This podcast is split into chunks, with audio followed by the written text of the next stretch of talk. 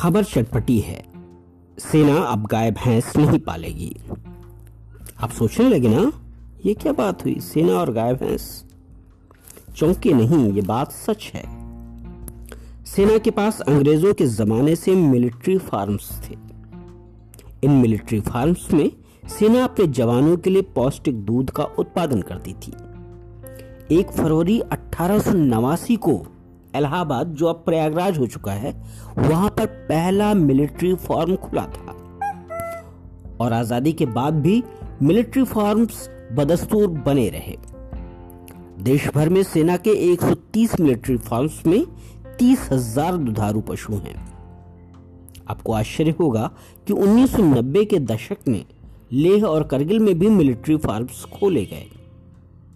In military farms का जिम्मा सैनिकों के लिए हाइजीनिक दूध साथ साथ डिफेंस लैंड्स का मैनेजमेंट, सेना के पशुओं के लिए घास भूसा का इंतज़ाम करना, ये सारी चीज़ें भी होती थी।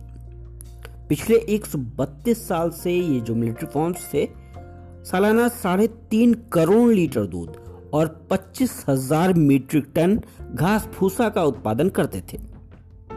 1971 के युद्ध में ये जो मिलिट्री फॉर्म्स हैं, इन्होंने ह्यूमन सर्विस यानी कि पश्चिमी और पूर्वी वॉरफ्रंट्स जो थे, उस वक्त खुले हुए थे, वहाँ तक दूध सप्लाई किया था।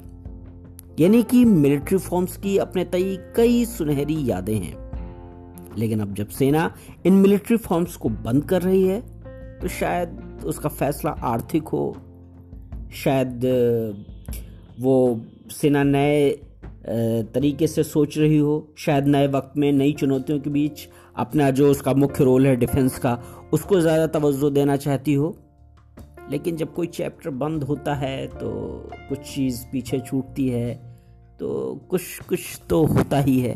खैर, आज मिलिट्री फॉर्म्स की ये बातें, ये उसका इतिहास, हमको हमारे सेना के एक नए फैसेट्स के बारे में बता रहा था।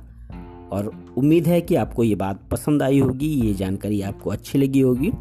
और जो मिलिट्री फॉर्म्स के जो ऑफिसर थे, जो उसके कर्मचारी थे वर्कर थे, वे अभी डिफेंस मिनिस्ट्री में अलग अलग रोल में अपनी योग्यता के मुताबिक वो सारे लोग एडजस्ट हो जाएँगे। इसलिए कोई ऐसी चिंता की बात भी नहीं है, लेकिन फिर भी मिलिट्री फॉर्म्स को लेकर के आपको हमारी ये जानकारी कैसी लगी, आप हमें बता सकते हैं। धन्यवाद।